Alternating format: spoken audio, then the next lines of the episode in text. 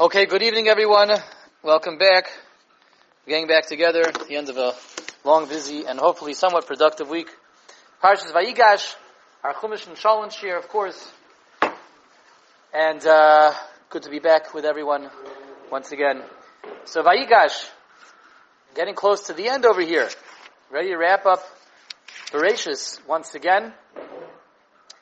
And um, Vayigash, we have the climax, the culmination of the two parshias that preceded it, that come together in the third and final parsha, all its drama and suspense, where we have this showdown between uh, Yehuda and Yosef, if he, he, understanding mistakenly that Yehuda is confronting um, the Egyptian viceroy, and after all the tsaras that Yosef has been putting them through, and finally we have the revelation and the uh, famous words, Ani Yosef ha'id avichai. I am Yosef, is my father still alive? And the pasuk says, and when Yosef finally reveals himself to his brothers, they couldn't answer him. They couldn't answer him. They had nothing to say. They were shocked and they were stunned because they were nivhalu. They were left speechless. They were left speechless. Here we go. this is uh, Perek Mem Dalid. Pasig Gimel. Vayem Yosef el Echov ani Yosef ha'id avichoy v'lo yochlu Echov lama Yisrael seki nevalu mipadav. The brothers couldn't answer him because they were so shocked and stunned and left speechless. They couldn't answer him, and Yosef reveals himself to him. I'm your brother Yosef, is my father still alive? So the pasuk makes sense. Doesn't need a lot of explanation over here and uh, very, very understandable why they should have been so shocked and so stunned and so uh, speechless. Everything was just turned around on them. Everything was turned around. Yosef, this person went from being the viceroy of the Mishneh Lamelech to Yosef, and they realize also in one moment, in one instant, that this is Yosef, that it now has power of life and death over them, right? They're, they're in the hands of the brother they betrayed, 22 years ago. So it's more than understandable why they have nothing to say, why they're so in shock. Why they're so in shock. This is the last person they were expecting this to be. But there's an interesting medrash on this pasuk. The medrash says something that takes a pasuk that's very straightforward, a pasuk that's very understandable, and, and, and, and puts a strange wrinkle in this pasuk. Makes it a little bit more difficult to understand. Medrash says that we can learn a lesson from the fact that the brothers were unable to answer Yosef. What do we learn from that? It says the Medrash, Woe is to us from the day of judgment, woe is to us from the day of rebuke, that there's going to come a point in time after 120 that each and every one of us is going to have to take the stand in the grand tribunal. Each of us is going to be summoned to justice and summoned to sentencing up in the heavenly courts after we're here for 120 years, we're all going to have to stand trial for our actions, defend ourselves, explain things, answer for things, and says the Medrash that if Yosef's brothers couldn't answer him, then what are we going to say on the day of that great trial, the grand tribunal after 120, when we're going to be summoned to justice? Certainly, we're not going to be able to say anything either. Woe is to us from the day of judgment, woe is to us from the day of great rebuke that we have coming up. The same way, Yosef's brothers were unable to say anything when they received judgment and rebuke, din and from Yosef, we certainly won't be able to answer anything to God. That's what the Medrash says on this pasuk. And the obvious question is, what's the comparison? Well, what's going on over here? Well, what's the din and the teichacha? All Yosef said, all Yosef said to them was, Ani Yosef Ha'idavichai. Yeah, I'm Yosef, your long lost brother. Listen, is dad still alive? Is he still alive? Where's the din? Where's the teichacha? of anything, he tries to calm them down. In the next pasuk, he says, when he sees that they, you know, are so, are so uh, speechless, when they're so stupefied over here, he tells them, Al don't be upset. Don't be, don't be depressed. Don't be angry. Don't start second guessing yourself that you sold me. Yimash tries to com- com- console them and comfort them and calm them down. Hashem sent me here to keep all of you alive. That's why Hashem sent me. Send me to keep you alive. So if anything, he's doing the opposite. Where, there's no toichacha, there's the opposite of toichacha. He's calming them down, he's being mefayes them, he's consoling them. He's saying, don't worry, you know, God, this is all part of God's master plan, this is all supposed to happen, I know you feel bad, but it all worked out for the best, I was sent ahead to, to keep you guys alive, to give you sustenance, etc. We don't find any din, we don't find any toichacha, and if anything, we find the very opposite. We find, we find Yosef calming his brothers down, and yet Chazal, on this pasuk, they say, here we can learn how bad and how hard it's going to be for us to answer God when we received in a Teichacha. Yosef's brothers couldn't answer him. Certainly we're not going to be able to answer God when we're called out after 120. Again, the question is, what's, what's the, what's the shaykhs? What's the comparison? They didn't get anything, they didn't get any Teichacha from Yosef. How can we use this as, as a, um, frame of reference for the din of the Teichacha, the rebuke and the reprimanding that we're going to get after 120?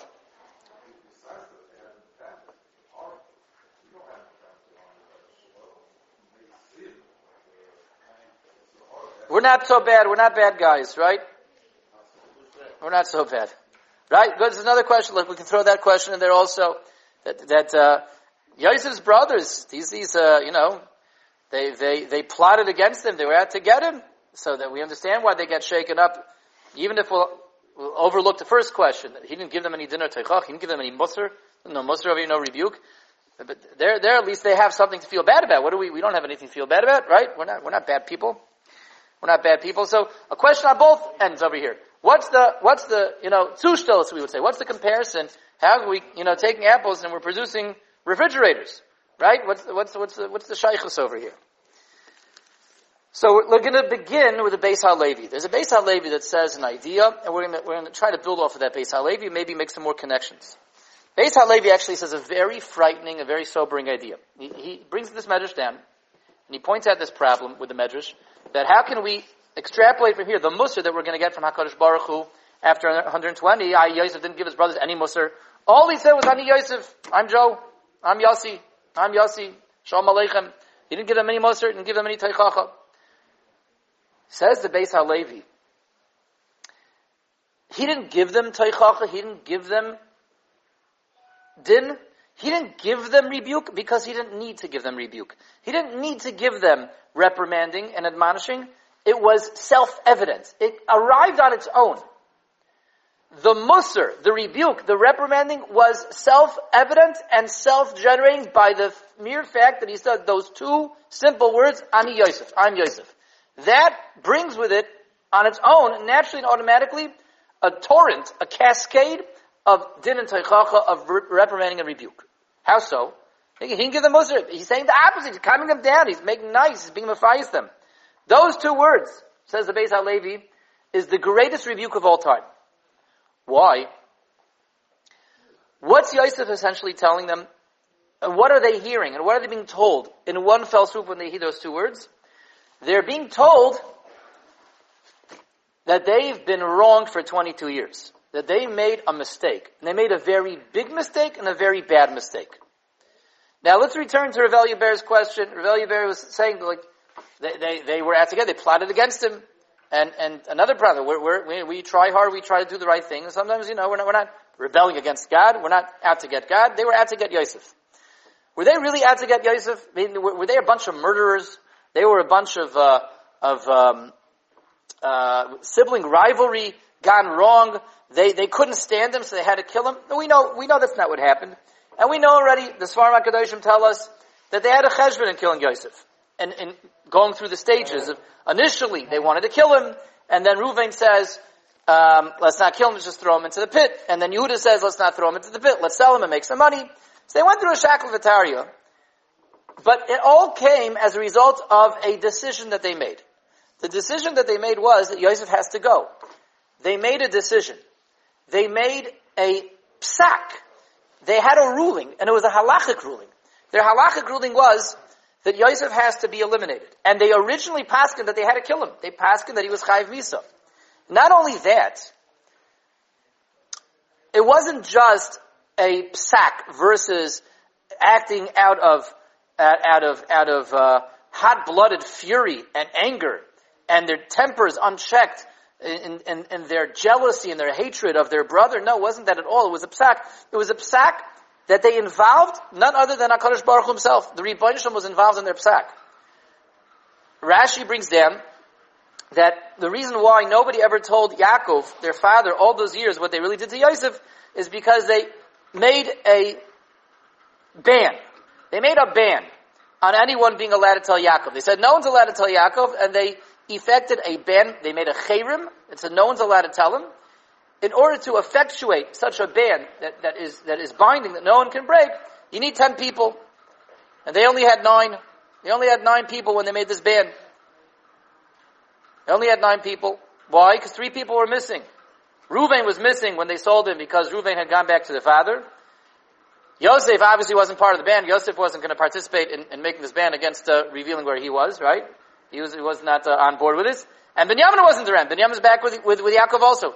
So three brothers were missing. They only had nine. But the brothers needed to make sure that no one's going to tell this to Yaakov. So who was the tenth, the tenth there in the Bezdin that they needed to assemble to make this band was HaKadosh Baruch Hu? The Rebbe himself. What? Why did they take it? I don't know. It's a good question. But they didn't take Yitzchak. Ma'aseh Chazal said they took the Rebbe Shalom. Yitzchak knew, yes, because through because Yitzchak still had his Ruach Hakodesh. Yaakov lost his Ruach Hakodesh. Yitzchak knew through Ruach Hakodesh. They didn't tell him, but he, he picked up on it through Ruach Hakodesh. But why didn't they tell him? It could be that they felt Yitzchak maybe would take Yosef's side. Maybe Yitzchak would take Yosef's side. What? When they sold him, yeah. Right, no, no. Revel Bears, I think I understood his question to be that they want to make a band. It doesn't have to be made B'Shas Maisa. So go, go travel to Yitzchak.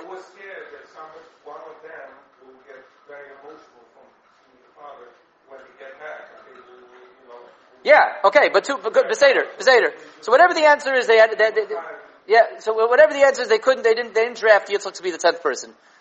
They drafted HaKadosh Baruch Hu.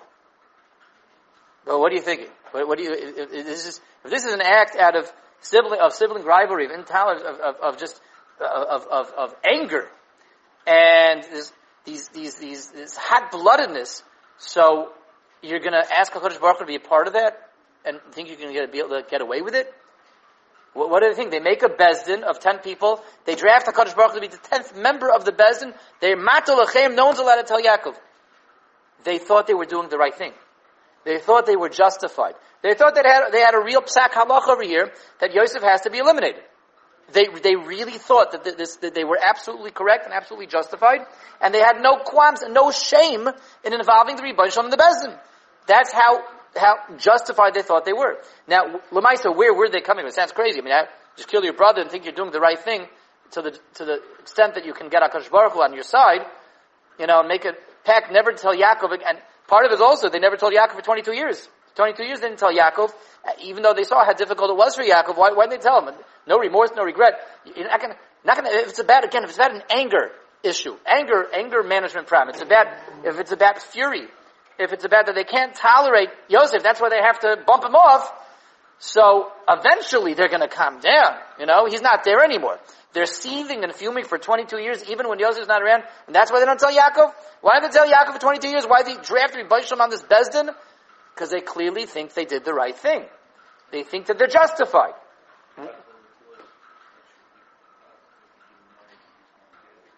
This is an excellent question. So Yitzchak knew we just said through Ruach. What happened to Yaakov's Ruach?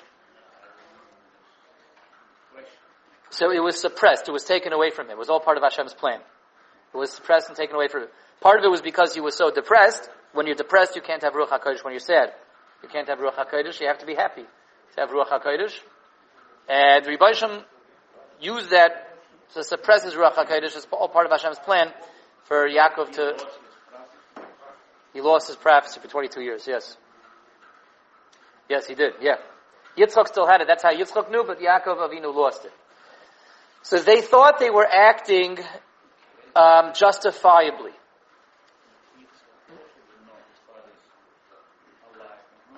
Yitzchak knew that Yaakov, that Yosef was alive, and Yitzchak was still alive for a while, and Yitzchak was not allowed to reveal it to Yaakov because they made a cherem. They made a they, they made a, a, a, gag order. They put a gag order on it with the bezdin. No one's allowed to tell. So where were they coming from? So that's a, we can't get into that at length right now, but to get into it not at length, where are the Shvatim coming from Lamaisa? Um, we, we do need to go there a little bit to understand uh, how, how to progress over here, um, how to bring this back to Vayigash. They did have a, a, a, a, um, a mahalach. They had an approach. They really thought they were justified. They really thought they were doing the right thing. They really thought that they were e- even obligated to get rid of Yosef. And that's why initially they wanted to kill him. They were prepared to kill him. They gave a psak that they have to kill him. That's what they were about to do. Then Reuven says, no, you know, let's not kill him. You want to have blood on our hands. He may be chayv misa, but let's at least throw him into the pit. Let the snakes and scorpions kill him. Let him die out of thirst and hunger and starvation and, and, and heat exposure. And then Yehuda says, you know what? Why should we even let him die? Let's make some money. Send him down to Egypt. He's good as dead. He's good as dead. That's what Yehuda is telling them. He's good as dead. Where were they coming from? Lamaisa that they decided that he's chayv. He's obligated to be put to death. They have an obligation to eliminate him. So that we see alluded to in the beginning of Parshas Vayeshev, when Yosef starts telling all these dreams to them, he starts sharing all these, all these, uh, visions that he's having, and it's very clear what Yosef is, is taking away from these visions, from these dreams, and he shares them with his brothers. One thing is quite clear to the brothers, that Yosef has his eyes on the throne. Yosef wants to be the Melech. Yosef wants to be in charge of Klal Yisrael. And this the brothers have a big problem with. And they say back to him, tim uh, uh, aleinu, imashal timshal banu. Yosef, you're really going to be the melech? You're the melech? You're not the melech.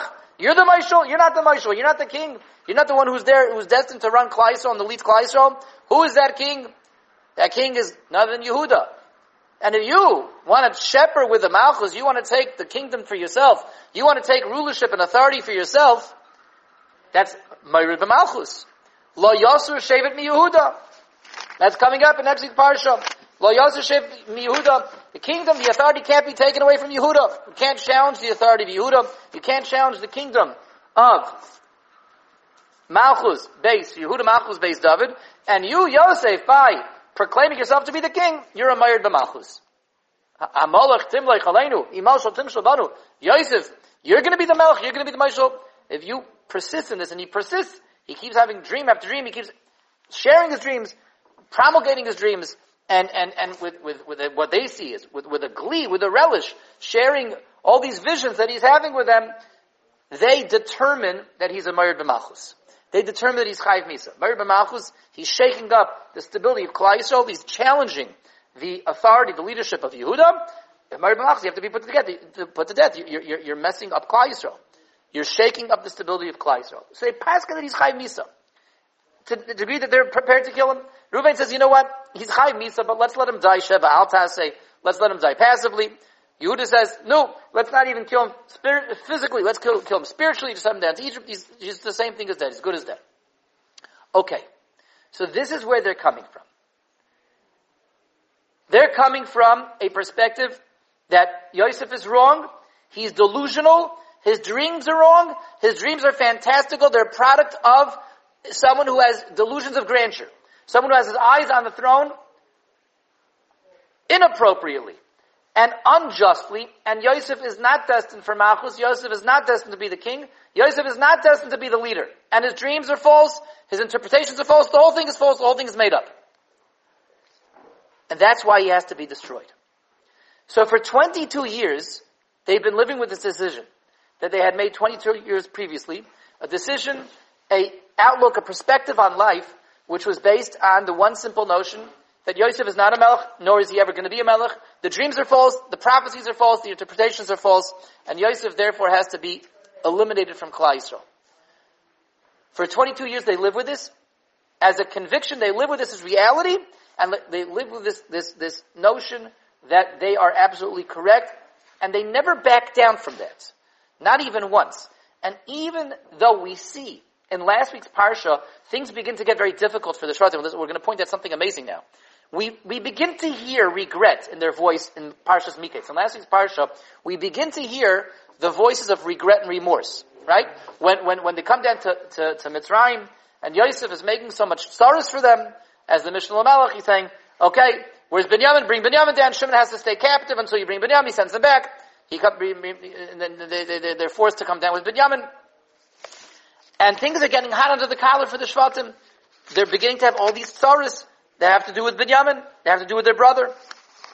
And we hear them discussing amongst themselves in Miketz that maybe we're receiving punishment for what we did 22 years ago. We finally begin to hear them reevaluating them and, and, questioning this. But it's, it's, it's, it's interesting and fascinating that although we hear them speaking with each other and speaking this and sharing this with each other, maybe we went too far, maybe we did the wrong thing, and maybe that's why we're being punished now. Avol Hashemim Anachnu, they say. Avol Hashemim Anachnu. Vayomer Ish Olachiv. Avol Hashemim Anachnu. We're guilty. We've been found guilty. They remark to one another halfway through Miketz when they see all the tsars they're receiving in Mitzrayim at the hands of the Mishneh Lamelech. We hear regret, but what do they regret?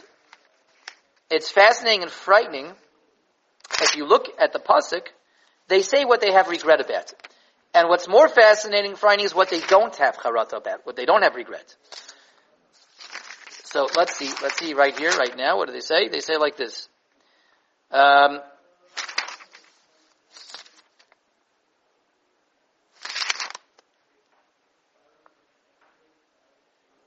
um, hmm. it is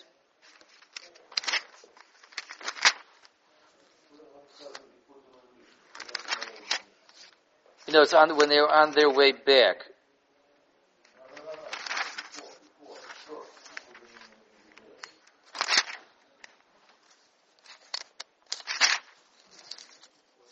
Ah, yes, very good.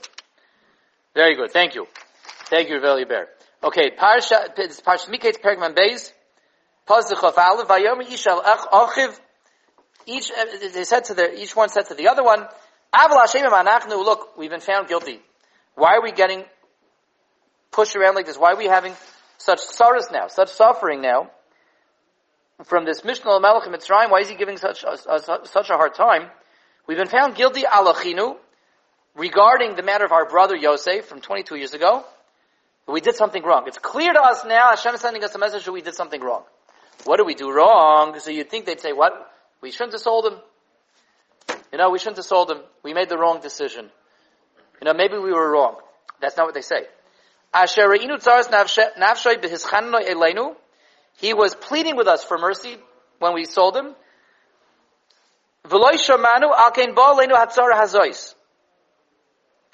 So what, what are they saying they were wrong about?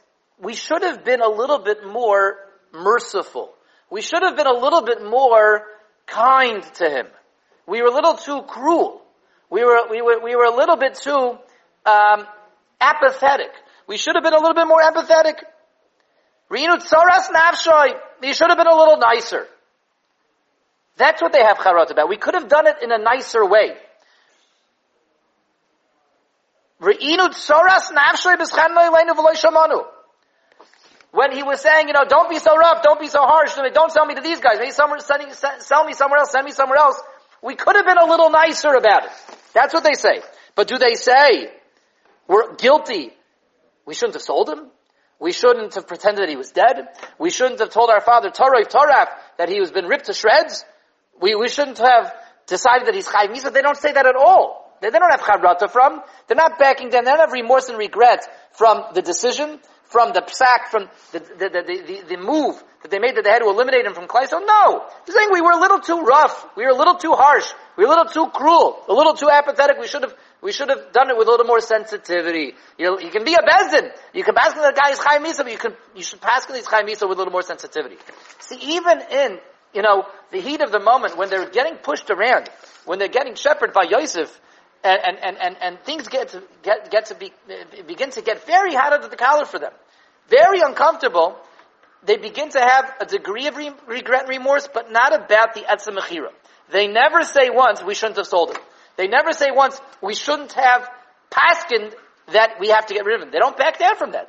Even when things get rough and get difficult and get harsh from Yosef Hatzadik, the only thing that they're open to considering is that maybe we went a little too far. Maybe we were a little, we were a little too rough with our brother, we were a little bit too unfeeling and a little bit too harsh a little too cruel. But the, the, the mice itself, they never back down from.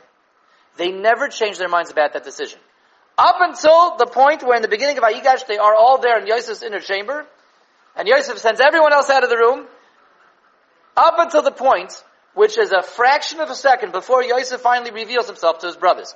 Right before he says, Ani Yosef ha'oida I am, I am Yosef. I, me. Me. I'm Yosef. Up until that point, they still are steadfast in their convictions and their beliefs that they did the right thing because Yosef was wrong, his dreams are wrong, his prophecy was wrong, his interpretations are wrong. Then Yosef says, Ani Yosef ha'iravichai. I am Yosef. He tells his brothers. Who is Yosef? I, the Mishneh Lamelech. I, the second in command to Mitzrayim. I, who wield all power, all authority. Who am the, I who am the de facto king of Mitzrayim. I, Yosef, who wears the crown to Mitzrayim, who's second only to Paro himself. I am Yosef. What is he telling with those two words? You guys are wrong, and you were wrong, and you were always wrong. For 22 years you've been wrong. And the decision that you made 22 years ago was incorrect. And your understanding was incorrect. And your uptight, your interpretation of my actions was incorrect. And your branding and labeling me of a Marir Malchus was incorrect. And this clarity, quote unquote, that you've been living with for 22 years, upon which you, you, you paskined that I was chayv misa, and you paskined that I have to be sent to Mitzrayim, you paskined that I have to be eliminated from Klal that I'm wrong, that my dreams are wrong, my interpretations of my dreams are wrong, that I'm never destined to become a melech, that's not my role in Klal you were wrong about all that. For 22 years you guys have been living with a falsehood. For 22 years you've been living with something you convinced yourself of, which has been totally incorrect. It's been revealed to be a fallacy. For 22 years you've been living with a fallacy. What? Go, go, one step at a time. One step, excellent question. One step at a time. One step at a time. Uh, Kitzer Amaiser, Yosef is saying, with those two words, you've been living with a wrong decision for 22 years. And as clear as it seemed to you, and as justified as it seemed to you, and as correct as it seemed to you, it was 100% wrong. And this, Rabbi Isai, is the greatest din and that, that a person can receive. The greatest rebuke, and the greatest, the scariest type of rebuke re- and, and reprimanding and rebuffing that a yid can receive is when he's been shown, and he is shown, that he's been living with, with, with, with a fallacy. He's been living based on a bad decision, and not just a bad decision, but a bad decision that seems so clear, that seems so correct, that seems so right, and I live with it, and I work with it, and I go forward with it, and I can build years of my life off of that decision, and decades of my life off that decision. When I'm shown suddenly, I was not just wrong, I was totally wrong, that's the biggest din that we can get. That's the din one second, that, that Yosef's brothers got, got, and that says the Beis HaLevi, the Pshat in the Medrash. The Medrash observes on this pasuk, if they couldn't say anything, what's going to be with us after 120? We're going to come to Shemaim, and we're going to be shown, look, you know, you did this for 30 years straight, and you thought you were doing a good thing. Just, just, let's flip all that around. We're going to look at, and we'll be shown that we made such mistakes upon mistakes upon mistakes upon mistakes, but mistakes, not that, that were mistakes that, that, that, you know, things that we missed, things that we overlooked, but mistakes that came as a result of false convictions that we had, false conclusions that we had, ideas and theories and lifestyles, mindsets that we talked into ourselves, that we convince ourselves of, that we live and, and, and navigate life on the basis of, we're going to be shown that it was all wrong. If we don't wake up in time. And that's what Yosef's brothers saw. You guys have been living for 22 years on the basis of a bad decision, on the basis of a bad conclusion. You guys were wrong about it. All you need to do is go ask Yaakov, go ask Yitzchak, ask somebody.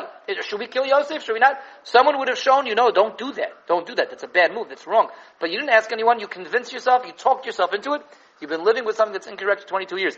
And when they hear Ani Yosef, that's all they need to hear to realize, wow, we were wrong. We were talking wrong. He really was supposed to be the Melech. He really was, those dreams were really correct. It was, really was prophecy and, and a vision. It was all true. Yosef was right the whole time. And we were wrong. And that, Rabbi says, what can be shown after 120, we're going to be shown how so many of the decisions that we make in life are wrong. Ha- junctures that we arrive at, we go this way, not that way. We live with this decision and not that decision. And we base the entire you know, stages and, and, and, and, and, and, and, and, and uh, chunks of our life based on bad decisions, we're going to see how we may have talked ourselves into bad decisions and lived with the conviction that we were right for, for big chunks of our life. We're going to be left, excuse me, speechless and, and, and wordless, stunned and stupefied, just like the brothers of Yosef. Yes, Rav Moshe, you've been waiting to ask a question so patiently. Yes. Yeah, but how we can say it was a bad decision? Who knows what would be happening if they wouldn't sell Yosef? Who knows what would happen? If he wasn't there, or he, they saw, okay, we saved the same, it's a bad decision. But he saved from his start, everything, how it was Yeah, but how do we always, how do we ever make that, how do we ever know that, that, that how do we know ever, that, you know, the difference between making a bad decision, um, which we will be held accountable for, and, and, and really trying to make the best decision, but maybe making a mistake? That's what you're asking, right? How do we know, sometimes there's bad decisions we make that we talk ourselves into, and, and, and, and we convince ourselves that it's the right thing, but it's really the wrong thing. But you're, you're raising it, but sometimes, like you're raising, you're saying that sometimes, you know, it, it, it was, I just made a mistake. It wasn't like I talked myself into something that was wrong. Like the brothers of Yosef. Sometimes I just made mistakes. How do we know they didn't just make a mistake? So what's always the litmus test between those two possibilities? Uh, Did I, am I convincing myself of something that doesn't make sense? That I'm convincing myself that it does make sense? It's really not a good thing to do? Or is it maybe it really everyone would, would, would believe this makes sense, and I, I, just you know we all made a mistake, and I'm not held as accountable for that. How, do you know when it's one and when it's, when it's the other? What's generally the, the, the, the way of determining if it's the first or the second? Generally, the way of determining that is who did you ask? Did you ask anyone? Did you speak it out with anyone? Or did you say, oh, no, no, no, no, of course, of course we have to kill him. Of course. Let's go kill him, guys. That's always the determining factor. Like, who, who, who did you speak this out with? You, go to Yaakov. Yaakov's the Gadol HaDor. Go to Yitzchak if you think Yaakov's too close to home for him. Go to Yitzchak. Go seek out uh, uh, uh, wisdom and counsel from someone. Who did you speak it out with? Nobody. Nobody. You decide on your own. Ah, he's Chai Misa. Let's go kill him. If we're quick to decide on own, we don't bounce it off someone. We don't go seek counsel, advice from someone who's removed from the situation, who doesn't have the biases that we have. We don't do that.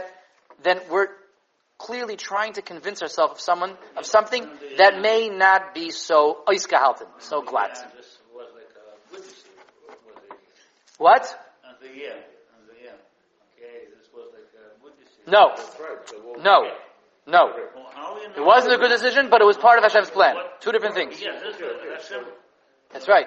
Yes. They made a bad decision. They did the wrong. They did the wrong thing. But Yosef is able to see what If it's from that it's part of Hashem's plan. That they ultimately, even when they- when they make a bad decision, it can't ruin Hashem's If plan. It was Hashem's decision. How we can say say it's a bad decision? It was a bad decision. Yeah, you should How we can say this?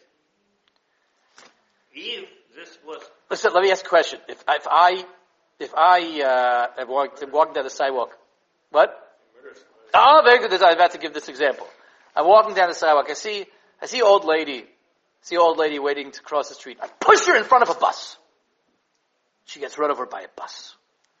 Okay? Okay? Don't try this at home. I'm just, I'm so upset. I'm so upset, right? I just see this old lady, I push her right in front of the bus. I, literally, I throw her under the proverbial bus, and she gets run over, but she dies. Okay? I'm in a bad mood. A bad mood. So I push this lady of the bus, this old bubby, the babushka. She, she gets run over by the bus and she dies. Now, like, what, what are you doing? You know, you're, you're, Rosh Kollel, you're Rav, you can't just push babushkas under the bus. You can't do that. No, you're going to ruin your reputation. It's to, what's the next? We're to have to make a fundraiser next year. People aren't to give money to the shul. So something like this gets out. You know, what's to be? So yeah, it's a good question. I don't know. I kind of feel a little embarrassed, you know, a little ashamed that I, you know, I didn't control myself. But then, then, then it gets out. Someone comes running forward, so they, they, they, you know, they start to call the cops, the ambulances. You know, she's clearly dead. She gets squashed by the bus. They take out her wallet, take her identification. Turns out she was a collaborator with the Nazis. She was a prison guard in the Nazi camps. Wow, she was Amalek herself. Amalek incarnate. So am I a good guy or a bad guy? Still a bad guy. I'm still, of course I'm a bad guy. And of course it's going to be very bad for our next fundraiser, right? So that's why I'm not doing this kind of thing, right? We have to look, I have to act with an achrayus. We need to make fundraisers on a regular basis. You know, our Torah is 2022. But, uh, of course I'm a bad guy.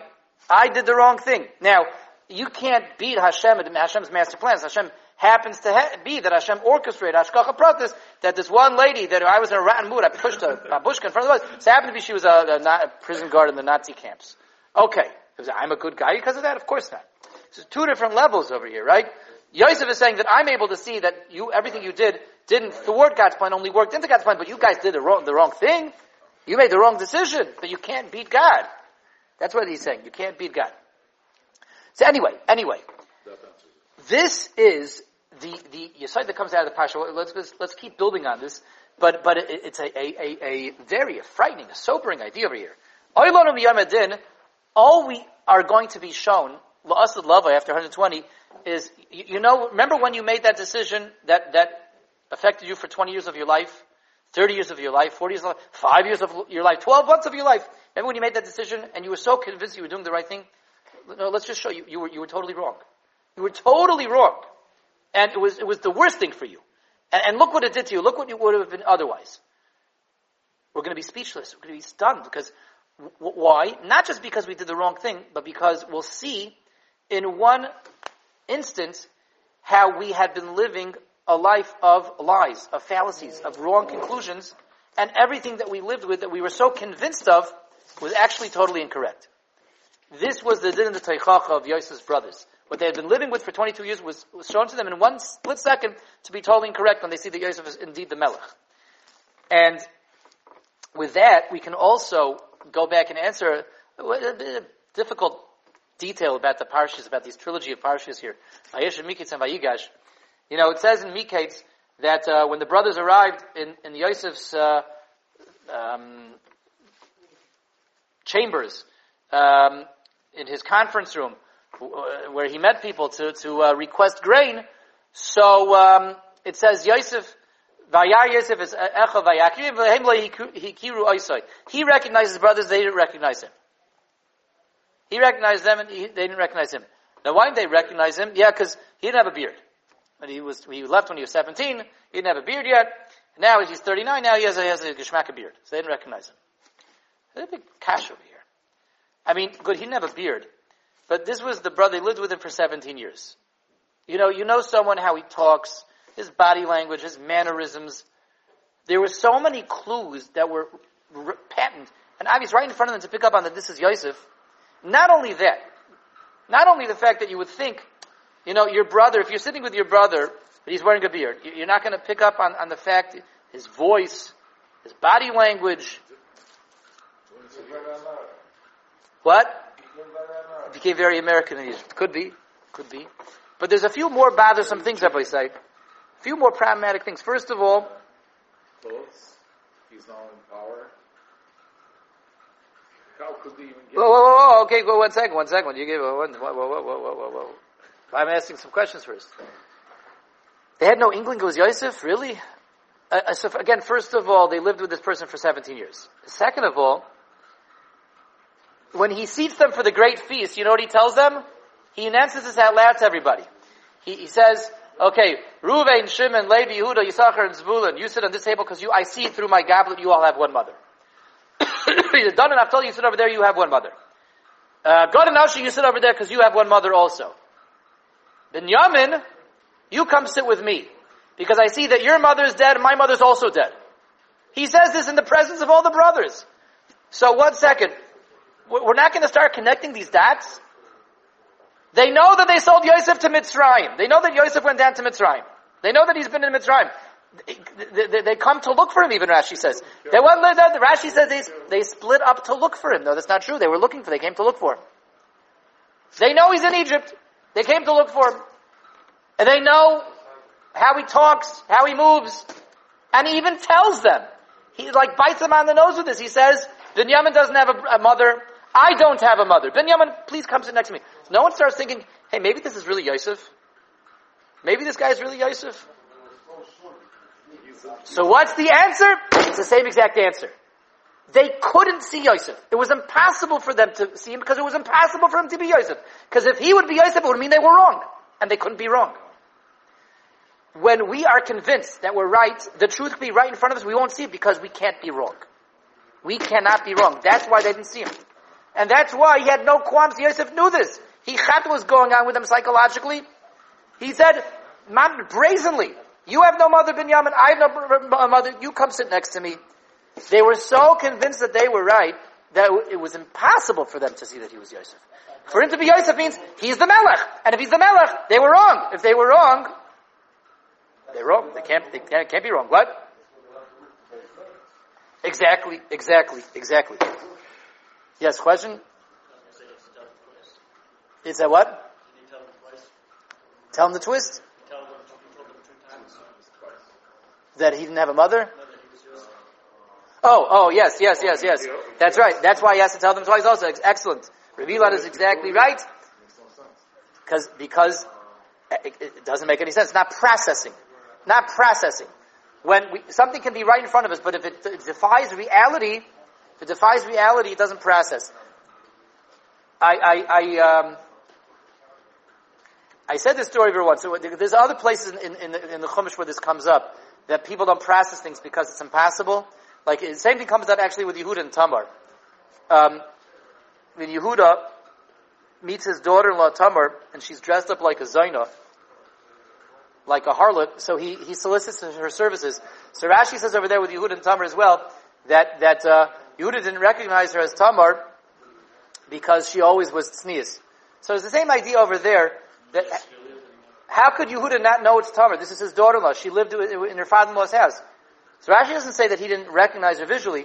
It just says he didn't he didn't he didn't um, recognize her as Tamar because it was impossible for this to be Tamar. Tamar was such a tzaddik, so it's such a tznuah. It was impossible for Tamar to be a Zaina. So he saw her with his eyes, but in the process that it, it was impossible for him to Tamar. Um, you know, I once I said this story. I think a number of years ago when we first moved here, when we were did that part with Yehud and Tamar. So when we first moved here. Um, we were trying to, we were, we, we had a chasna, my, we had a, a cousin who was getting married. This is a, a, cousin who used to hang out by us in Eretz Yisrael. She used to come to our house once a week. She did chesed with us. Uh, now she, she's, uh, she got married about a month after we moved here. So we had a whole plan that we kept it quiet. We didn't want her to know that we moved here because we wanted to surprise her at the wedding. So the plan worked. Her mother didn't tell her, her brothers didn't tell her, and she was, why our house on a weekly basis, she came to us for Shabbos in Sanhedria, in Ramat Eshkol, in Eretz Yisrael. So we all showed up by the wedding. The last people she was expecting by this wedding was us because we live in Eretz Yisrael. And my wife shows up with all the kids, all the girls. And they all walk over casually, they stride over by the Kabbalas Panim to go give a mazel tov to the Kabbalah. And they're all standing there, my wife and like three of my daughters, and, and she's looking at them, looking at them, and, and, she wants to raise her hand to say mazel. She was unable to do it, unable to communicate, unable to say because she was looking at them and trying to I, I, I, was witnessing this from a distance, trying to press who are these people. Like I know them, but I don't know. I know these people. I don't know these people. She was by her ass on a weekly basis. She spent Shabbos and bias. She didn't process who these people were because it was impossible for my wife and my three daughters to be there by the chazan. We live in Eretz We all flew in for the wedding. It took her a few minutes to process this. It, it was an impossibility. And Yosef, well, hopefully not that bad. But um, okay, we have that's that. We have two more say, before we conclude from Maariv. One last idea. One last, a beautiful, beautiful idea. Okay, we're going to have to pack in 20 minutes into two minutes over here. It says that when uh, Yaakov is ready to move down to Egypt, who does he send first? Who's the vanguard? Who gets sent down first? Yehuda sent Goishna to Goshen, Lahiris Lefanov. Rashi says, why is he sent Lahiris Lefanov? To make a base hatamid. Yehuda sent first to, to establish a yeshiva. Yehuda has to make a yeshiva. So the, uh, the, um, Rav Nosson Wachtfogel, Zechron Levracha, Mashgiach of Lakewood, says an unbelievable, beautiful idea over here. Why do we send Yehuda first? Because what's Yisrael about to do? Is about to do something for the very first time. What's Yisrael about to do for the first time? We're all going down to Egypt. We're going to Galus. Klal Yisrael's secret to survival in Galus is the yeshivas have to get there first. And says Rav Nosson if you look historically through the ages, Whenever Klal has been sent to Galus, HaKadosh Baruch always arranges, Hashgacha Pras always has it, that the yeshivas get there first. When Klal went to Galus Bavel, there was a, there was a, a, a, a vanguard of of, of uh, Yidden that went into Gullus beforehand? The Sanhedrin. The Gemara tells us the Sanhedrin went into Gullus before, the, uh, several decades before the Beit HaMikdash was destroyed, and before Kleis was sent into Gullus Bavel, the Sanhedrin got there first. There was the Charish and the Masger to have the Torah there first. Before the Churban, the Churban of, of Europe, before the, the Holocaust, and, and before didn't need to be transplanted, you know, west and east, west to America and east to Eretz Yisrael, Hashgacha had it that the yeshivas were established first, before the, the Churban, before World War II. We had uh, Baron Kotler establishes Lakewood, um, Torah Vodaath was established, Chafetz Chaim, Chafetz Chaim Yeshiva was established first. The, the bastions of, of Torah in America and in Eretz Yisrael, the yeshivas in, Eretz Yisrael were also set up in the 20s before the Churban, because before Kleisel goes into Gullus, we have to have the survival for Gullus. The way to survive Gullus is by having the yeshivas, by having Torah first. The shuls, the base of medrashes, the base of knesses have to be there first. That's how Kleisel always survives. If the shuls, the yeshivas don't get there first, there's no survival. What's the Pashup Shah on that though? The Pashup Shah is not that we have to have to make sure they have to be chadar to send our kids to, they have to be yeshivas to send our kids to before we get there, otherwise we're not going to have mice to send our kids to. It's not just that, rabbis, it's much more than that. Kleisel survives Gullus only by not being in Gullus. By not being in Gullus. How are we not in Gullus? By having the beis medrash to establish ourselves in. When Kleiser has a beis medrash, a place to come and learn Torah, hear Torah, share Torah, we're not really in Gullus because the one constant that stays with Klal wherever we go is Torah, and, and, and, and the Rishonim tell us already what separates Klal from all the other nations. Every nation is only a nation because of either their language or their heritage or where they live. Klal we've lived all over the place. We've had, we have had dozens of languages. What keeps Klal Yisrael? is Torah. When we have Torah, we Klal wherever we go. When we have a connection to learning, when we have an interest in learning, we are Klal wherever we go. If that gets to first, we're not really in Gullus. If we really go to Gullus, we never come out of Gullus. And we're not going to come out of Gullus. But if the Torah gets there first, then we're not in Gullus, we're still Klal Yisrael. Wherever we go, we have that Mishkan that travels together with us. That's what's kept us going in this Gullus. Rabbi Yisrael should keep us going. So Mashiach should come very, very, very soon. Thank you all for joining our Torah of tonight. Have a wonderful